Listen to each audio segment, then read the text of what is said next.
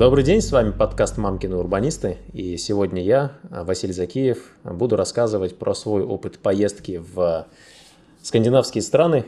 Буду смотреть фотографии и видео, которые снимал в это время. Вы будете видеть их у себя на экране. Если вы слушаете наш подкаст где-нибудь на э, Яндекс Музыке, переходите в ВК-видео, Рутуб или Ютуб. У нас там тоже есть каналы, где это видео выложено как раз с всей графикой. Значит, в прошлом году, летом, ситуация абсолютно не располагала к тому, чтобы выезжать из России. Но, как часто в таких случаях бывает, несмотря на все проблемы, связанные с получением возможности проезда через границу, получением валюты, э, возможностью вообще деньги из России выводить и расплачиваться российскими картами, и даже отсутствием подходящего автомобиля, то есть мы поехали на очень маленьком автомобиле, мы поехали в большое путешествие с семьей, э, с двумя детьми, через Мурманск, то есть до этого мы проехали практически всю нашу Карелию, побывали на, в очень интересных местах, и оттуда мы поехали в Финляндию, в Оулу, оттуда в Швецию, в город Кируна. Это, можно сказать, штаб-квартира э, экономической мощи Вольво, где добывается, по их словам, по-моему, э, количество металла на одну Эйфелевую башню в 4, каждые 4 дня. Они оттуда просто отправляются э, поездами в ближайший порт и, соответственно, отправляются после этого на заводы Volvo для того, чтобы делать автомобили. Потом мы поехали через Швецию в Норвегию, проехали всю Норвегию и вернулись а, через а, Данию, снова Швецию, да, и Финляндию. То есть сделали такой довольно большой круг, много чего посмотрели. Давайте посмотрим, чем их автомобильная инфраструктура отличается от нашей. Почему это важно? Все эти города во многом находятся примерно в таких же климатических условиях, как Россия.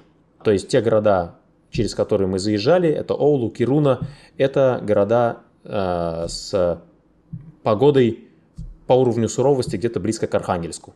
То есть там похолоднее, чем в и похуже, чем в Питере, и точно хуже, чем, например, в центральной России, где-нибудь в Москве. Это города с э, преобладающим полярным э, климатом, то есть э, большую часть времени года темно, короткий день, длинная ночь. Летом наоборот, длинный день, короткая ночь, но при этом сильно теплее не становится.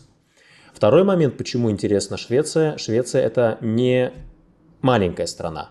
То есть Швеция это 10 миллионов человек, которые довольно сильно сконцентрированы в маленькой части Швеции, то есть э, где довольно высокая плотность населения. Швеция э, – это страна, в которой добились нулевой или почти нулевой смертности во многих населенных пунктах, несмотря на то, что менталитет, именно поведение на дорогах, он ну, не сильно отличается. То есть, что я хочу сказать? При том же климате эти люди за счет чего-то смогли добиться гораздо меньшей смертности на дорогах. За счет чего? Первая э, мысль, которая приходит в голову, это за счет э, менталитета. Менталитет определяю как устойчивые паттерны поведения, которые существуют у людей. Но Правильно ли так говорить? Потому что, например, 40 лет назад уровень смертности в Швеции на дорогах был такой же, как у нас сейчас, на душу населения. Уровень автомобилизации у них выше, чем у нас на текущий момент. Люди, не сказать, что ведут себя на дорогах ответственнее, чем мы. Скорость превышается почти всеми и всегда. Камеры у них стоят редко, и информация о камерах не менялась лет 10. То есть э, в мой автомобиль была сделана прошивка с э, картой и местами э, размещения камер 10 лет назад. С тех пор прошивка не обновлялась, и автомобиль прекрасно говорил, когда будет следующая камера почти всегда. Ограничение 90, все едут 110, 120. Я, едущий со скоростью не выше 110, потому что у меня автобокс, вызывал вереницу машин, которые едут за мной а, как за каким-то медленным большегрузом. А, в городах люди точно так же не ведут себя как-то невероятно ответственно. Мои знакомые кучу раз а, вне городов, в деревнях шведских слышали и напрямую участвовали в историях, когда люди спокойно садятся за руль абсолютно пьяными и так далее. И вот несмотря на все это, они добились пошагово, начиная с 80-х годов, снижение смертности. У них была огромная программа, которая называется Vision Zero, и у меня был невероятный интерес посмотреть, чем дороги отличаются, как они добились этого Vision Zero. Конечно, можно просто взять а, Яндекс карты, а, Google карты, приземлиться через сервис Google Панорамы и посмотреть любое место на этих дорогах, в том числе про места, которые я говорю, своими глазами, не выходя из дома. Но гораздо важнее для меня были ощущения, которые автомобилист испытывает при езде по этим дорогам. Автомобиль у меня был довольно мощный, довольно резвый. Но, повторюсь, я не разгонялся выше 110 никогда, а, потому что есть автобокс, в который влезли вещи, иначе они в этот маленький автомобиль вы наш, э, не влезли. И внимательно смотрел за тем, что происходит, снимал на GoPro, которую просто закрепил на панели приборов, а, то, что вижу вокруг. Давайте посмотрим, что мы здесь видим. Мы здесь видим э, обычную дорогу между двумя населенными пунктами. Заметьте, здесь нет огромной обочины из щебенки, которую делают у нас. За счет этого дорога выглядит гораздо аккуратнее. Мое мнение, что щебенка на обочинах была нужна, когда регулярно ездил гужевой транспорт, и э, газон был для него проблемой. Сейчас газон можно укреплять при помощи геотекстиля, а, так, чтобы он не съезжал при первом а, проезде по нему транспорта. И количество транспорта, которое ездит по обочине, съезжает на обочину или останавливается на обочине на длинных дорогах между населенными пунктами, не такое, чтобы этот газон серьезно повредить. Практика напрямую это показывает. А еще мы здесь видим, что разметка сделана термопластиком. Разметка выделяется над уровнем дорожного полотна, и это повышает ее заметность. То, есть мы ее видим сбоку. Это повышает ее устойчивость. Эта краска дороже, чем обычная, но при этом она гораздо лучше держится, что особенно важно у нас, например, весной. После того, как снег сходит, а, у нас вместе с ним, как правило, сходит и дорожная разметка. И посмотрите, центральная полоса у них выделяется желтым, крайняя белым, но это просто их местная особенность и специфика. У нас можно так делать, можно не делать, это не важно. Центральная полоса дополнительно выделяется бороздками. Это сделано для того, чтобы автомобиль, случайно заехавший колесом на эту бороздку, напрямую почувствовал это в виде шума и вибрации на руле. Такое делают и у нас. Просто это должно стать а, повсеместной практикой, на мой взгляд, потому что оно предотвращает аварии лоб в лоб на таких дорогах из-за того, что кто-то уснул. Плюс обратите внимание, здесь, здесь есть освещение. Освещение на дорогах это очень важно, если финансы позволяют такое делать, это надо делать обязательно. На этой картинке мы видим стандартное кольцо. А, какие элементы я бы выделил? Видите, здесь посередине есть а, полоса из брусчатки. Она нужна для того, чтобы полоса не становилась шире необходимой для автомобиля, но при этом автобус или длинномер мог а, через это место пронести ту часть, которая у него между колесами. Позволяет делать компактные с узкими полосами кольца, не дающие возможность автомобилю разогнаться, но при этом, чтобы автобусы и длинномеры такие кольца могли спокойно преодолевать. Почему делают а, узкие полосы?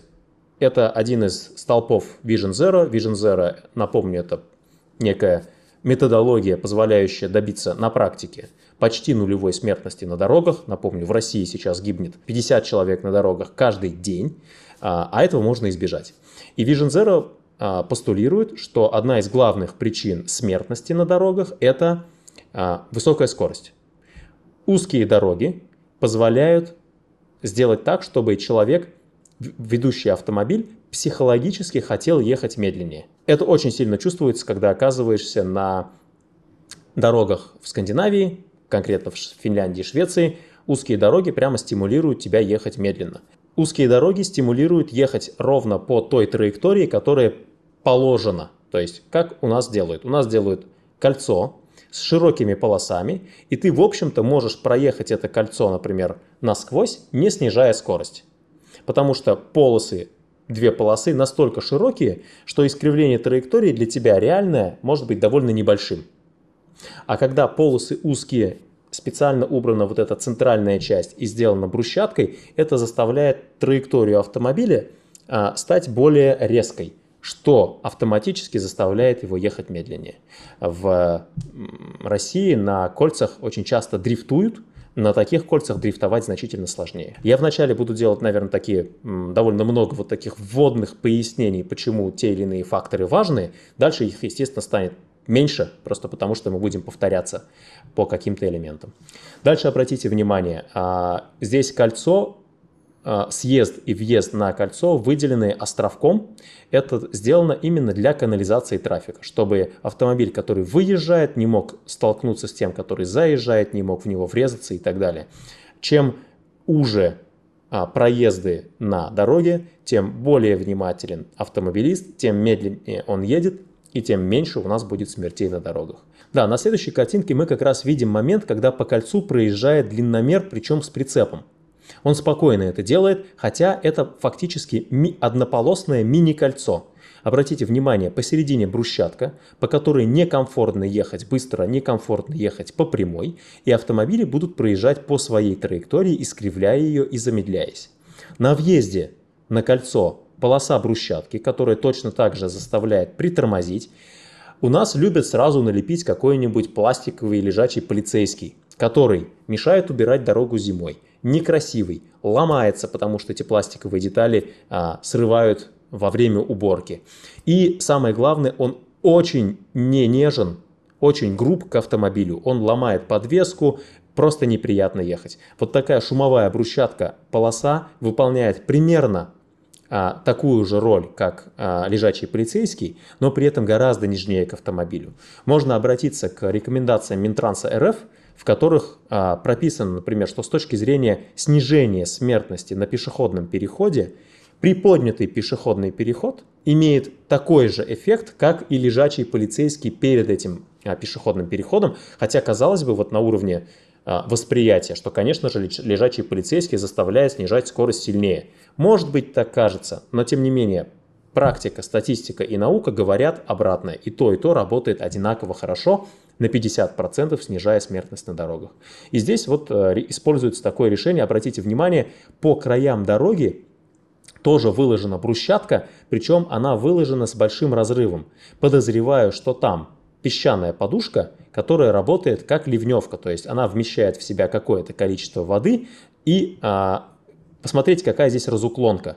Это сделано как раз для того, чтобы на месте, где автомобиль поворачивает, обеспечить минимальное количество воды. Напоминаю, у них тоже постоянно все замерзает и колеблется в районе нуля. И а, любая вода на дороге – это потенциально лед и потенциально а, аварийная ситуация. А, посмотрите, какие небольшие используются знаки, потому что это городская территория, то есть это территория населенного пункта, и здесь нет необходимости ставить большие знаки. В России ГОС подразумевает сейчас 4 типа размера знаков в зависимости от скоростного режима, то есть на автострадах а, стро... ставятся большие знаки, а в городах можно ставить очень маленькие, компактные, красивые знаки, которые не портят внешний вид, и э, по опыту Москвы даже увеличивают внимательность водителя и уменьшают количество нарушений, которые водители совершают на городских улицах. Это Швеция. И э, обратите внимание на э, то, что дороги не доведены до какого-то идеального состояния. Это такой э, общий шведский вайб, когда люди ходят в простой одежде, э, едут на Э, простых автомобилях, э, не сильно беспокоиться, пока ситуация не вышла из-под контроля. Ну, то есть парочка травиночек – это точно не проблема. И они спокойно оставляют это до, видимо, следующего обслуживания. Не знаю, подход хороший или нет, да, но у них он такой. Не знаю, в некоторых странах, может быть, у нас, да, он привел бы к тому, что такие места довольно быстро приходили бы в запустение. Может быть, более северная полярная природа позволяет а, спокойнее относиться к растительности, потому что у нас, если ты весной сорняк не вырвал, то к июню он вырвет а, брусчатку, а у них трава растет медленнее, и поэтому, может быть, ее ценность выше. Оставим это просто как их особенность. Здесь мы видим разделитель, который нужен для того, чтобы разделить трафик, который заезжает с дороги, съезжает с нее на второстепенную, и, соответственно, э, трафик, который выезжает на второстепенную дорогу. Плюс этого разделителя в том, что он снова успокаивает трафик. Автомобиль, который едет по главной, не может по широкой траектории с разгону сюда заехать. Ему нужно притормозить, довольно резко повернуть и после этого заехать на а, прилегающую территорию. То есть это сугубо полезная практика. При этом обратите внимание, здесь не сделаны невероятно высокие бордюры, что позволяет в случае ошибки спокойно проскочить это место, не повредив автомобиль, не перевернувшись. Один из важных постулатов Vision Zero – это прощать ошибки. То есть инфраструктура должна проектироваться так, чтобы ориентироваться на обычных нормальных людей. Если мы проектируем инфраструктуру, думая, мечтая, что все люди идеально будут соблюдать правила, всегда будут за рулем внимательны, никогда не будут отвлекаться и ошибаться, у нас так не получится. Люди будут на таких дорогах погибать пачками, потому что люди всегда ошибаются. Вы ошибаетесь, ваши дети ошибаются, ваша жена, родители, все, кто ездит на автомобиле, все всегда ошибаются по разным причинам. И дорога должна это прощать. А, может быть, в данном конкретном случае причина другая, но для меня это пример того, и это повод рассказать вам об этом, да, что инфраструктура проектируется так, чтобы стимулировать человека вести себя безопасно, не только правилами, знаками, а, штрафами, камерами, но и самой инфраструктурой. И при этом прощать ошибки. Может возникнуть мнение, что все вопросы можно решить камерами. Побольше камер, и тогда все будут ездить правильно. Ну, то есть камеры точно позволяют, как один из инструментов, сделать так, чтобы автомобилист ехал по правилам. Но они дорогие, их невозможно разместить прямо везде. И с камерами может сложиться ситуация, что в некоторых местах все ведут себя как положено, а в других местах как попало. Это раз. И два, камера, она потом оштрафует. А, какие бывают ситуации? Человек пьяный садится за руль, едет э, докупить вторую бутылку вина, э, камеры дают ему кучу штрафов, он сбивает человека насмерть, и у нас автомобилист, который сбил человека насмерть, и его жизнь испорчена.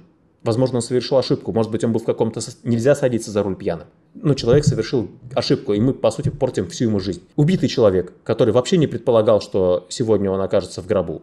И куча штрафов, которые ему назначены. Инфраструктура, узкие полосы, отбойники и прочие элементы позволяют пьяного человека остановить до того, как совершилось э, непоправимое. Мы видим э, кучу видео погонь в США, где можно на страдах, э, автострадах спокойно летать от погони на огромной скорости.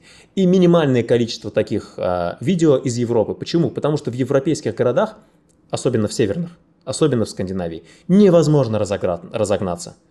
Постоянно проектируются ретардеры, мы их увидим, искривление дороги, э, какие-то препятствия, которые физически не дадут автомобилю разогнаться выше 60 км в час и физически остановят пьяного человека на благо ему же, если а, он начнет нарушать. Камеры важно, но камеры сами по себе полностью вопрос не решат. У нас, а, если я, я не ошибусь, то примерно пятая часть а, ДТП связана как раз с а, ездой за рулем пьяным, то есть это не редкая ситуация, это важная момент, который необходимо учитывать при проектировании дороги. Если ты проектируешь дорогу с прицелом на то, что все будут ездить трезвые, а некоторые все-таки ездят пьяные, твое проектирование неправильное. Проектируй так, как это будет работать в реальном мире. Это трасса. Одна полоса ведет сюда, одна полоса обратно и специальная полоса с физическим разделителем для поворотов. У нас такие полосы сейчас начали делать на важных трассах, но их у нас делают без физического разделителя. Более того, часто с одной стороны автомобиль, поворачивающий налево, с другой стороны поворачивающий направо на одной полосе. И на этих полосах довольно часто случаются аварии лоб в лоб, потому что кто-то в темноте под дождем из-за невнимательности или самоуверенности, желания проскочить, торопливости, всего чего угодно. Решил поехать по этой полосе на обгон, а там стоял, стоит автомобиль, который поворачивает, э, ждет своего, своей очереди на поворот. Столкновение на огромной скорости – увеченные и так далее. Нужно делать физические ограничения, которые не позволяют действовать так, как не положено. Пешеходный переход на трассе. На нем сделан светофор, на нем сделано освещение, причем освещение сделано специальное контрастное прямо на пешеходном переходе. Сделаны отбойники, которые а, защищают пешехода до того, как он начал переходить. Место ровный участок. а, и а, на пешеходном переходе посередине есть островок безопасности. Здесь он не выделен серьезно физически, здесь только немного приподнятая вот эта желтая часть. А, видимо, здесь ширина не позволяла сделать шире, потому что здесь мост. Может быть, какие-то другие были причины, потому что обычно во время моего путешествия я скорее видел прямо выделенные островки безопасности. Э, у нас э, часто бывает так, что пешеходный переход делается на самом широком месте, то есть в том месте, где есть расширение полосы для автобусной остановки, и в итоге до островка безопасности нужно пройти три полосы, а потом еще три полосы, и причем на этих полосах э, одна полоса может притормозить, чтобы пропустить пешехода, а соседняя левая, она не заметит, почему соседняя полоса начала тормозить, и может произойти э, наезд на пешехода, и не только может, таких случаев десятки каждый год в России, как в городе, так и за городом, просто потому что две полосы с нерегулируемым пешеходным переходом, то есть без светофора, это всегда опасно. Одна полоса остановилась, вторая не заметила, человек выходит из автомобиля, его не видно, а он попадает под, под машину. Здесь мы видим пример, когда на трассе разделение между полосами делается широким. Можно было бы сделать здесь две дополнительные полосы, например, но э, для целей безопасности предпочли оставить одну полосу в одну сторону, одну полосу в другую. Широкий разделитель с терморазметкой, то есть термопластиком, который сделан с шумовыми полосами, чтобы ехать по этим полосам было крайне некомфортно и а, пластиковыми столбиками, которые делают возможность движения по этим полосам ну, такой неприятной. Обратите внимание, стандартное ограничение на трассах в Финляндии, Швеции, если я не ошибаюсь, к сожалению, могу уже не помнить, это 100 км в час, и у них нет нештрафуемого порога. Но вот я ехал 110 местами, но при этом все спокойно меня обгоняли и 120, и а, я часто был таким тихоходом а, который э, вызывал появление за собой вереницы автомобилей, которые из-за меня подтормаживают. Здесь фотография из города, где видно разделение между полосами при въезде на кольцо. Оно нужно для того, чтобы разделить трафик, я про это уже говорил. Что здесь особенного? Во-первых, а, выделенная велополоса рядом, и рядом выделенная тоже физически отделенная от велополосы пешеходная дорожка.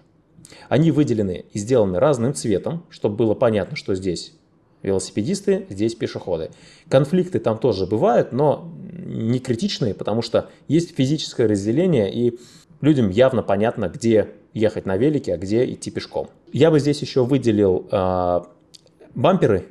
Это специальные э, лежачие полицейские, длинные и широкие, которые не травмируют подвеску автомобиля и не делают поездку, поездку некомфортной, то есть проезжать такие места комфортно.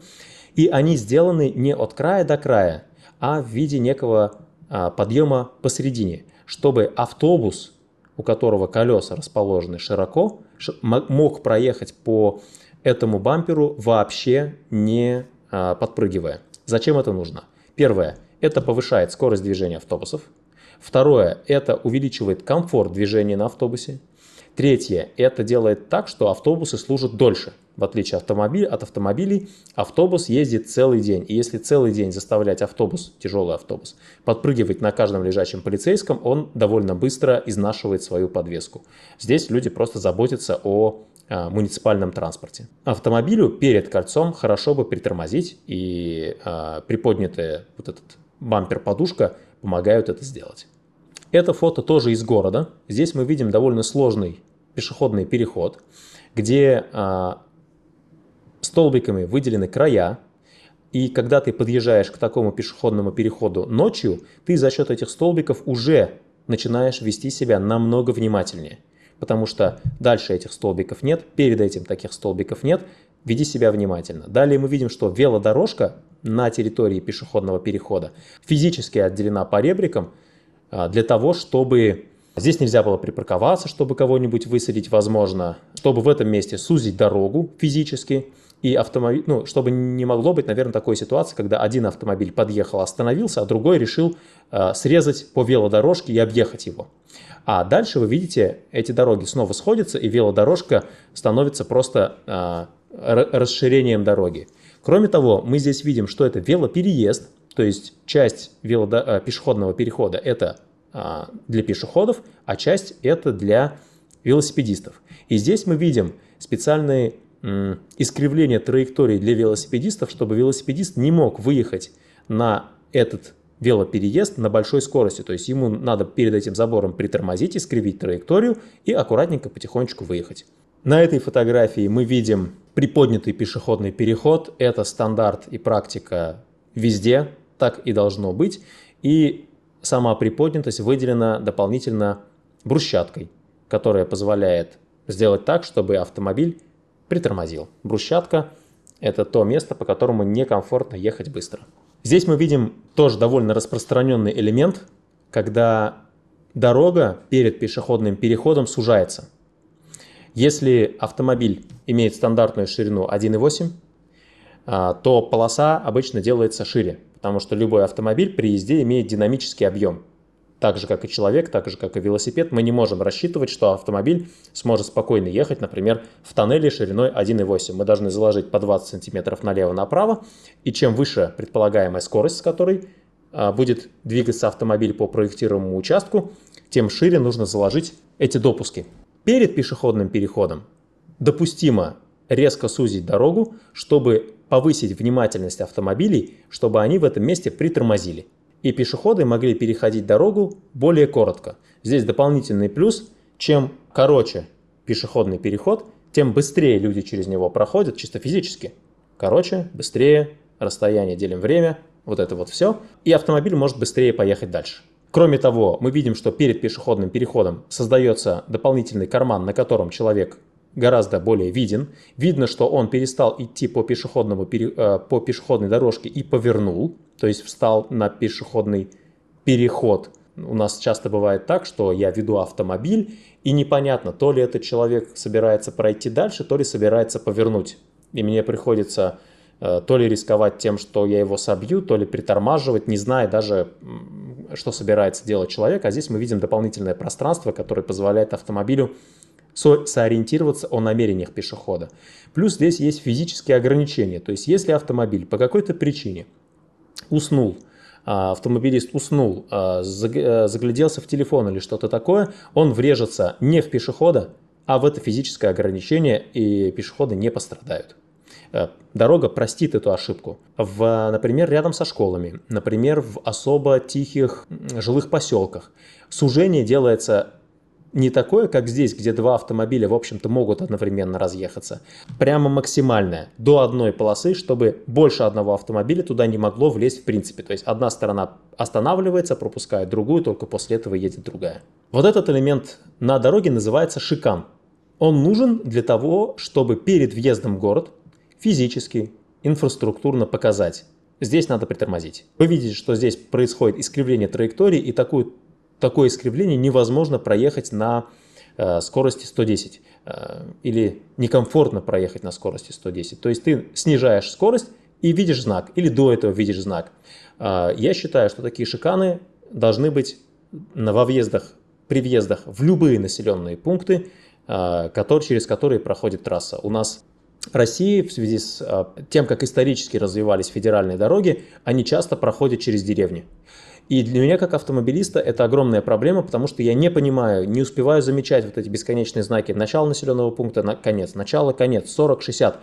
Это создает э, огромную э, проблему, когда ты едешь по прямой, широкой дороге, но вынужден постоянно следить за ограничением скорости, тебе дорога не подсказывает, с какой скоростью ехать. Если бы при въездах в деревне были такие шиканы, это первое, сделало бы жизнь в этих городах безопаснее, в этих деревнях, потому что люди могли бы спокойно а, ожидать, что никто не будет разгоняться. А во-вторых, это позволило бы автомобилистам чувствовать себя спокойнее насчет того, какое здесь действует ограничение, потому что дорога тебе подсказывает, здесь что-то не так, притормози. Вот тут пример довольно большого трехполосного кольца со светофором и светофорами. Здесь довольно сложная организация движения, есть пешеходная часть, есть велосипедная часть, то есть велокольцо. Если ты делаешь магистральные велодорожки, на которых можно ехать быстро и не притормаживать, то расстояние, которое можно комфортно достигать на велосипеде, увеличивается. А значит, еще меньше причин, поводов а, большинству людей покупать автомобиль или ездить на автомобиле. А значит, автомобилей меньше, а значит, пробок меньше. Тут э, мы обсуждали на одном из первых э, выпусков подкаста несколько базовых парадоксов, на которых, э, ну, как бы на решении которых строится современная урбанистика. Если суммировать, то довольно интересная штука. Если строить больше дорог, то автомобилям становится хуже. Если строить больше пешеходной инфраструктуры, велодорожек и вкладываться в первую очередь в общественный транспорт, то автомобилям становится лучше, даже если количество дорог не увеличивается. Просто потому, что большинство поездок начинают совершаться не на автомобиле, а другими способами, что автоматически делает э, жизнь для автомобилей проще и лучше. Здесь мы приходим к городам, там не идеализируйте ни в коем случае ни то, как люди водят автомобиль, ни то, как э, устроены дороги, э, ни то, как они содержатся. Э, обычная абсолютно ситуация, когда разметка стерта. Если я не ошибаюсь, это э, Финляндия как в игре про геопозиционирование определить, какая это страна по фотографии. Здесь мы видим а, реализацию улицы брусчаткой. У этого есть очевидные минусы. Во-первых, брусчатка дороже. Во-вторых, а, она не позволяет автомобилю а, ехать по этому пространству спокойно. В-третьих, она шумная для жителей, которые живут рядом, потому что когда автомобиль едет по асфальту, он шумный, когда он едет по брусчатке, он шумит намного сильнее, мешая всем вокруг. Но если здесь не предполагается постоянного транзитного трафика, то есть это местная улица, если здесь предполагается, что хорошо бы замедлить движение автомобиля, то брусчатка очень хороша для того, чтобы покрыть дорогу, создать такую мостовую. Она еще хороша с той точки зрения, что брусчатка впитывает воду, и дорога с брусчаткой в дождливую погоду, при, естественно, правильной укладке на правильную подушку и так далее, она не брызгается на пешеходов. То есть асфальт, даже с хорошей разуклонкой, он все-таки создает некую полосу воды, и каждый проезжающий автомобиль рискует обрызгать пешеходов. Но как решение для конкретных мест, брусчатка на дороге – это отлично. Здесь мы видим шикан в городе, где тоже создано специальное искривление дороги, сужение для того, чтобы в этом месте притормозить автомобильный трафик. Здесь мы видим использование мафов, малых архитектурных форм, в частности, типа велопарковок. Я называю это типа, потому что вряд ли эти велопарковки будут активно использоваться. Скамеечки, урны, клумбочки и так далее, за счет которых на месте пешеходного перехода дорогу сузили. Но сделали это красиво. То есть здесь не стали ставить там столбики какие-то, сделали это урбанистично. Пешеходы могут спокойнее переходить дорогу, им нужно перейти всего две полосы. Автомобилисты в этом месте притормаживают и едут по одной полосе. А таким образом, для города это успокоение трафика, сужение количества полос и обеспечение безопасности пешеходов и велосипедистов. Напомню, что мы обеспечиваем безопасность пешеходов и велосипедистов не просто потому, что мы их невероятно любим и считаем, что в городе должны остаться только они одни, никаких автомобилей. А, мы это делаем для того, чтобы как можно больше людей спокойно могли а, ездить на самокатах, пешком и на велосипедах. Машины у них могли стоять дома, тогда, когда они им действительно не нужны. Здесь мы видим приподнятый пешеходный переход. Подъем сделан просто асфальтом. Ну, видите, тоже содержание довольно простое. И здесь даже в городе используется отбойник для велодорожки. То есть справа то, что мы видим, это не автомобильная дорога, это велодорожка. Что я здесь вижу, я могу ошибаться, но скорее всего это бетонные блоки, которые принесли в рамках тактической реконструкции улицы для того, чтобы сделать некое временное решение, не, не переделывая вообще все, организовать широкие велополосы для тех, кто э, в этом месте будет ездить на велосипеде. А автомобильные полосы, соответственно, сузить. Чем шире дорога, тем лучше. Нет. Если мы боремся за безопасность, то дорога должна быть достаточной ширины с учетом того, а, транспорта, который здесь будет ездить, там грузовики, автомобили, а, автобусы и так далее, с учетом а, радиусов поворота и с учетом трафика, который здесь ездит. Ну, там обычно а, от количества автомобилей а, не меняется требование к ширине полос, но, например, в зависимости от скорости автомобилей требования к ширине полос э, меняются сразу же. Если мы в городе ставим ограничение, например, 30 км в час, как это сделано на многих центральных улицах Москвы, полосы можно сделать уже. И в этом огромный плюс. Для меня, как автомобилиста, ездить по центру Москвы сейчас это одно удовольствие, потому что дорога сама тебе подсказывает, какое здесь ограничение. Если она широкая, каждая полоса широкая и прямая, можно ехать быстро. Как только дорога стала узкой, значит надо ехать медленно. Еще уже, еще медленнее. Это идеально, просто не надо смотреть на знаки, все, дорога сама тебе говорит, как надо ехать. Здесь мы видим защищенный островком безопасности э, пешеходный переход. Я не очень за такие заборы, потому что они, как вы видите, могут скрывать пешехода, который стоит за этими заборами, а когда ты подъезжаешь к ним наискосок, то э, даже редко стоящие э, столбы этого забора становятся для тебя как бы сплошными. То есть, условно, вот здесь стоящего ребенка за этими столбами мы бы уже не заметили.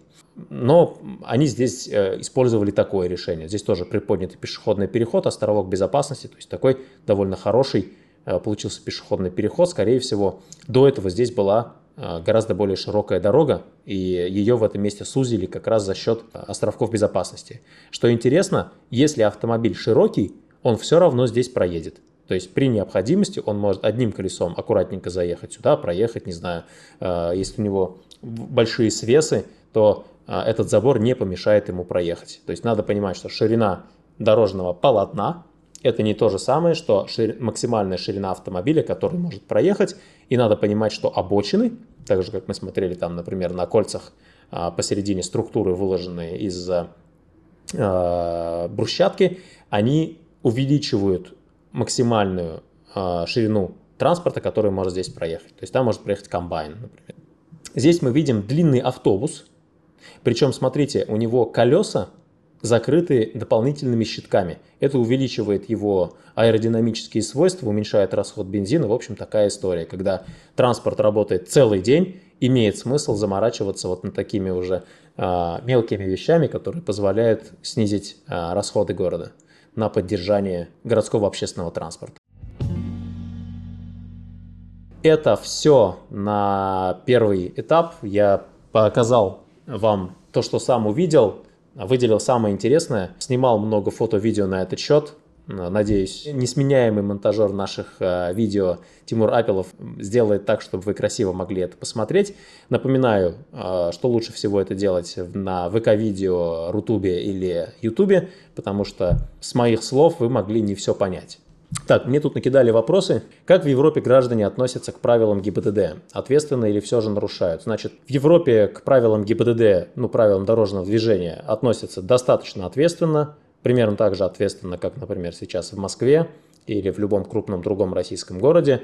И, конечно же, нарушают. Ну, то есть везде, где можно нарушить, нарушают вообще легко. Я лично видел много раз, когда автомобиль был, был припаркован и на пешеходном переходе, и на тротуаре, и на газоне. Огромное количество таких же фотографий вываливается в разных а, пабликах. То есть люди нарушают везде, люди везде одинаковые. Где можно э, не следовать правилам ради того, чтобы тебе было лично удобнее, человек попробует это сделать. Я ездил, на каком авто и как долго ездил. Значит, суммарно я считал, что у меня общий пробег по европейским странам порядка 6, уже 8 получается тысяч километров.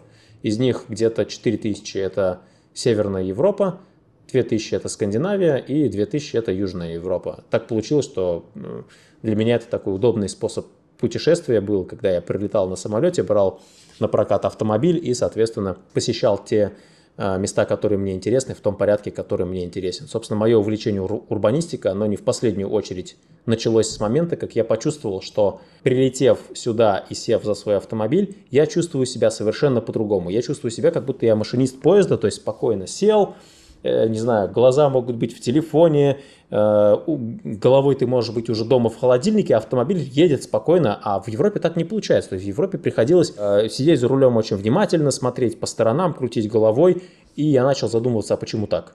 Так я познакомился с концепцией Vision Zero, потом захотел, чтобы мой ребенок доходил до школы пешком или на велосипеде и возвращался обратно, его ни разу не сбила машина.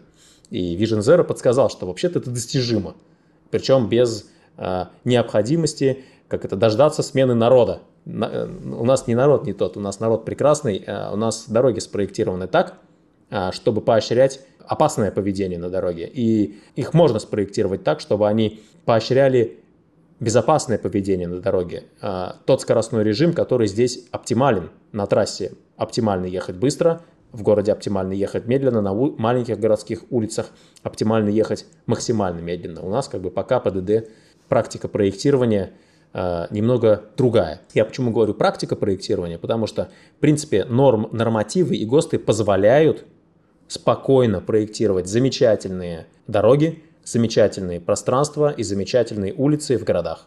Без всяких проблем делать их красивыми, комфортными, безопасными.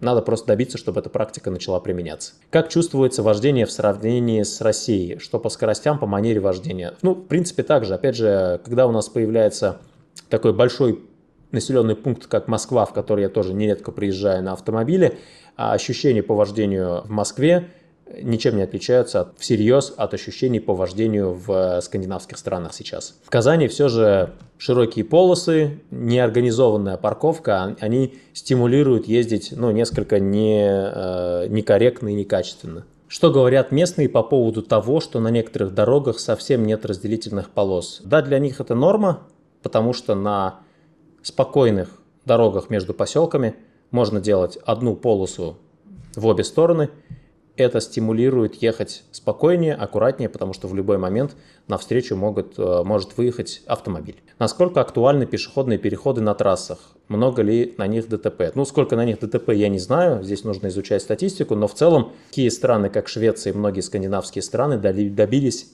почти нулевой смертности на дорогах, в том числе на трассах. Пешеходные переходы на трассах а, делать нужно там, где они нужны, делать их в виде как у нас сейчас делают, наземных, надземных пешеходных переходов, на мой взгляд, ошибка. Это дорого, это неэффективно, потому что люди там не ходят, а в итоге все равно перебегают дорогу, ну или вообще сделают все, что угодно, лишь бы не лезть наверх. Лучше могла, могли бы работать проколы под дорогами. То есть я такое видел много раз в Финляндии, особенно рядом с Олду, где как раз много ездил не на автомобиле, а на велосипеде вокруг города. Пешеходная и велопешеходная дорожка заранее начинает понижаться и проходит под дорогой с ну, по сути, через подземный переход, да, с э, очень ярким освещением, чтобы там было безопасно. Э, с камерами и выезжает с другой стороны. Ну, то есть э, автомобилисты спокойно едут, велосипедисты спокойно проезжают эту дорогу насквозь, пешеходы тоже. Забор-разделитель на трассе. Насколько безопасен такой вид разделителя? Не лучше ли использовать пластиковые отбойники? Э, забор-разделитель небезопасен, но выехать на встречку еще более небезопасно, плюс ты подставляешь человека, который едет по своей полосе и вообще не ожидает, что кто-нибудь навстречу ему выскочит. Поэтому на трассах, где высокие скорости, э, разделители любые, хоть пластиковые, хоть э, металлические, важны и нужны. Подушки перед кольцом, э, комментарии, отзывы. Я считаю, что мини-кольца – это прекрасная практика, которая позволяет увеличить в городах во многих местах пропускную способность. Где-то нужны, естественно, нормальные перекрестки, где-то они нужны со светофорами, где-то мини-кольца, где-то кольца побольше. Повторюсь, это зависит от кучи факторов. Но в целом мини-кольца это точно то, что у нас недоиспользовано. Подушки, вот эти бамперы, то есть не лежачие полицейские не на всю ширину, а только посередине, это хорошая штука, потому что они хорошо заставляют притормозить автомобиль, а автобус может через такие места проезжать а, прямо с комфортом для а, пассажиров и не а, ломая свою подвеску за которую мы все платим, потому что это муниципальный транспорт, соответственно, город его оплачивает. Сужение перед переходом. С одной стороны пропадает соблазн обогнать автомобили, с другой стороны не очень удобна узкая дорога. Ну что значит не очень удобно? То есть а, мы можем, нам нужно, чтобы в месте, где пересекается автомобиль и пешеход, автомобиль снизил скорость. Почему мы не просим пешехода снизить скорость? Потому что автомобиль для пешехода опасен, пешеход для автомобиля нет. И потому что у нас есть приоритет пешеходного трафика, а, и потому что у нас нет бюджета на то, чтобы на каждом пешеходном переходе сделать адаптируемый светофор с э, возможностью его э, э, включения, когда человек подошел. Ну, то есть просто это дорого и создать такую штуку и обслуживать. И поэтому нам нужно сделать так, чтобы автомобиль сам снижал скорость перед пешеходным переходом, увеличивал свою внимательность, увеличивал свой треугольник видимости, когда автомобиль едет быстро, а, у, автомобилиста внимание сужается, то есть становится более туннельным. Когда едет медленно, есть возможность смотреть шире. Как это можно сделать? Это можно сделать э, лежачим полицейским, штрафами, можно сделать, э, не знаю, искривлениями траектории. И одним из решений является сужение э, полосы до более узкой или даже сужение до одной полосы, если это, например, очень важное место рядом со школой с большим пешеходным трафиком для того, и, и маленьким автомобильным трафиком, для того, чтобы а, ну, заставить автомобиль снизить скорость, в том числе нежно для него. Ну, как бы, по-моему, вполне хорошее решение. А, бетонные отбойники от велодорожки хорошая идея или нет? А, значит, если не отделять велодорожку от э, автомобильной дороги а физически, то велосипедисту уже лучше, конечно, чем просто ехать по дороге, но э, все равно плохо, потому что безопасность для него, едущего на велосипеде, и автомобилиста, который едет в железной коробке э, с мощностью в тысячу раз больше, чем у велосипедиста, со скоростью в три раза больше, чем у велосипедиста, это ну, неприятно. Длинный автобус, как сказывается на легких автомобилях, мешает или нет? Значит, зачем делают длинные автобусы? Длинные автобусы делают для того, чтобы увеличить пропускную способность общественного транспорта. Здесь история про что? Э, когда длинный автобус приехал, у нас есть длинная автобусная полоса и четыре двери, через которые одновременно могут садиться и выходить люди. Это означает, что они быстрее загружаются, быстрее выгружаются, быстрее трогаются. А, расход бензина на для большом автобусе больше, конечно, но Э, вмещает он в два раза больше людей, а расход условно на 30% больше. И в часы пик такой автобус может вывозить больше людей. У нас э, по утрам автобусы в городах, несмотря на их якобы полную непопулярность, забиты э, полностью, люди едут как селедки в бочке, и такие длинные автобусы, они могли бы именно в часы пик вывозить больше народу. Собственно, это одна из причин, почему метро везет гораздо больше людей, потому что это целый поезд, в котором куча вагонов, которые одновременно вышли, зашли, поезд уехал, подъехал следующий. Как дела обстоят с парковками? В целом в северных странах с парковками дела обстоят хорошо, в том смысле, что их довольно много, и э, ну, не к каждому месту можно прямо близко подъехать на автомобиле, но на каком-то расстоянии можно найти свободную парковку, потому что эти северные страны понимают, что автомобиль для многих людей, особенно тех, кто постарше, это единственная возможность в плохую погоду спокойно и гарантированно добраться до какого-то места, чтобы купить еды, получить медицинское обеспечение. Ну, то есть для тех целей, когда э, доставка необходима, несмотря на, там, на любую погоду, то есть до завтра не ждет.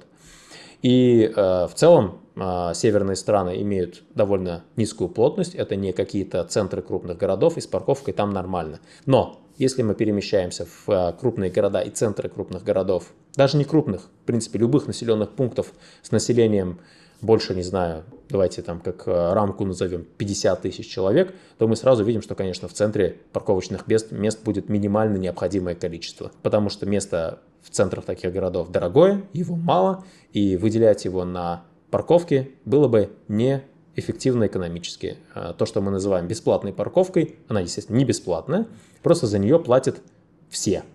Мы все вместе платим деньги, чтобы эту э, парковку построили и чтобы ее обслуживали. Обслуживание в среднем одного парковочного места в центре крупного города обходится примерно в 10 тысяч рублей.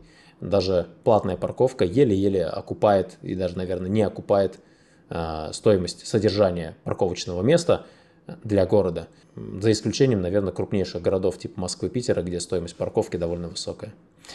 Так, с вопросами закончили. Подписывайтесь на канал мамкины урбанисты. А, у нас будут еще выпуски про велоинфраструктуру города Оулу, который такой пример северной велостолицы мира. а, и будет отдельный выпуск про сравнение велоинфраструктуры в лучших велогородах России и велоинфраструктуры в северных городах. Ну, эти все три выпуска, они сделаны по следам моих впечатлений и материалов, сделанных во время поездки, поэтому я про них упоминаю. Чтобы не пропустить, лайк, колокольчик, для того, чтобы помочь развиваться здоровой урбанистике, скидывайте этот выпуск своим знакомым, пусть тоже слушают э, и присоединяются к тому, чтобы научиться определять, что хорошо, что плохо. Я стараюсь не выдавать четкого суждения о том, какое решение хорошее, какое плохое. Я стараюсь подсказать, какую задачу это решение решает. То есть, если у вас такая же задача, это решение для вас подходит. Если у вас другая задача, вам нужны другие решения. Только и всего. И хороший житель, горожанин, он понимает, что от города требовать и что приведет к хорошим последствиям для него, а что приведет к плохим. А какие последствия для него хорошие, для какие плохие, ну, решайте сами.